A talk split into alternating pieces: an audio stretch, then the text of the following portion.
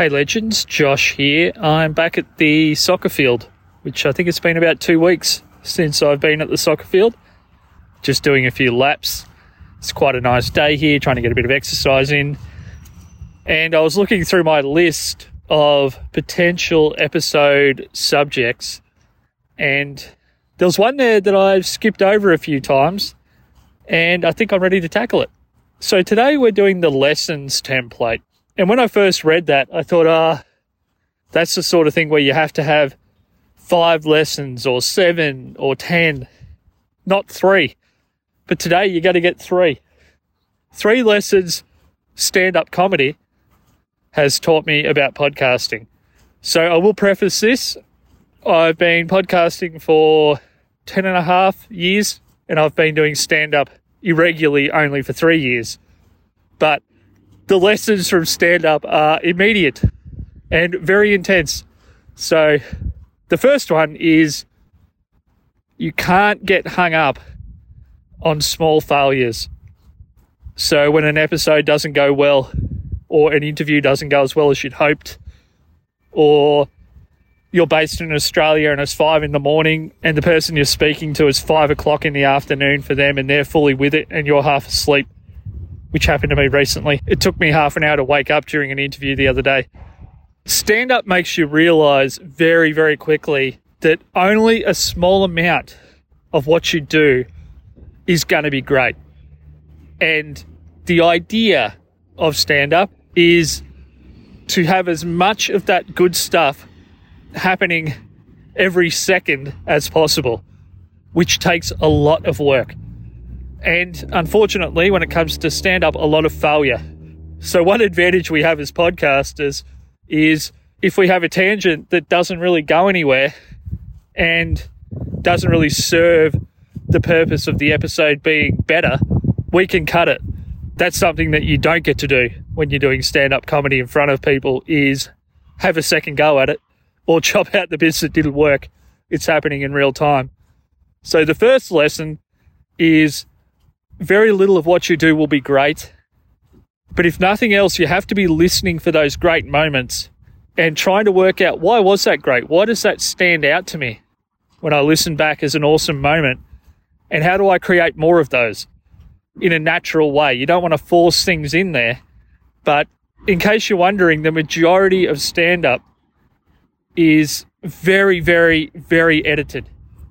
And if you're a professional, unlike myself, pro comics have probably done those jokes a hundred times to a thousand times before you're hearing the finished version on a Netflix or a Paramount Plus or an Amazon special or YouTube, wherever it is you're watching a comedy special. So it's a process of self discovery, but also self criticism. Why was that moment great? Why did that work? So the next lesson from stand up that I'm trying to apply to myself as I'm someone that goes on a lot of tangents and I add a lot of side stories. You can't do that with stand up. Too much information and too many side stories and tangents often, unless you're Billy Connolly, will make the joke either worse or just simply harder to follow. So I'm trying to apply that to my podcasting after a thousand plus episodes of going on many, many tangents. I mean, I love a tangent. Don't get me wrong. I'm not saying don't go on tangents. I'm saying that one of the lessons from stand up is you can go a tangent too far and lose the direction or the point that you're trying to make in the listener's mind. So, of course, you know where you're going because you're the person formulating the story. There's a reason you have in your head as to why you're on tangent number six in a row. But the listener doesn't know where you're going. They're discovering it all in real time. So if it's too confusing, they might not want to keep following you down that, let's say, river. So for a comedian, that's to get a laugh or a series of laughs. For someone on a podcast, it's to have a gratifying end to your story. The third lesson, and it's something that I need to do with my stand up, because I'm always looking to shortcut the process. How do I get better at something without doing the actual thing? And it's somewhat because I live in a part of the world where I can't do stand up every day or every week. At best, it's a couple of times a month. So, what I'm getting at is there's no way to get better at podcasting without actually doing it, without being on the mic, recording yourself, up, correcting yourself, putting things out into the world that you would have preferred to have said a different way, recording things that go nowhere, having and then dealing with a sore throat, a technical dropout, a guest that doesn't want to talk. I had heaps of those when I first started podcasting. I admired certain things about what people put out into the world without actually realizing that they couldn't talk about it. And I was much less skilled back then as an interviewer and less confident in my own storytelling. So I had some pretty shit interviews in my first two years, some of which didn't even come out. But I had to go through that. And granted, it took me a lot longer than I hope it takes you to get good at podcasting. I don't even know if I'm good yet.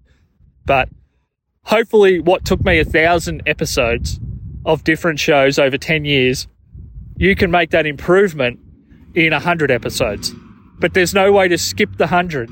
And that's why sometimes I can come across as a little hostile towards the guru, expert, mastermind leader type of people in our community is that part of what they're selling is you can skip the process.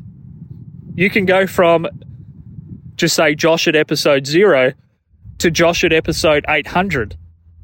It took me from the start of 2012 to probably the middle of 2018 to do 800 episodes of different shows. And that includes editing some for other people, recording 10 or 20 episodes of solo shows which didn't actually get released. I did that half a dozen times and I learnt a tiny little thing either about podcasting or about myself every time I did that. So they're the three lessons again for today. I won't go back through them like the three lessons of Christmas because that always seems redundant when I hear people do that. They'll be in the show notes at deadsetpodcasting.com. Just look for the three lessons template, season three, episode 34. And yeah, my name's Josh. Thank you so much for joining me once again from the soccer field. When I left the house, it was the stillest, most beautiful day we've had in months. I get to the soccer field and a light breeze kicks up, which is not the first time this has happened. And I should put some of those out as a watching the sausage get made episode because I think I've got three or four in my phone that haven't actually made the light of day in the last 30 days. They just sounded too crap.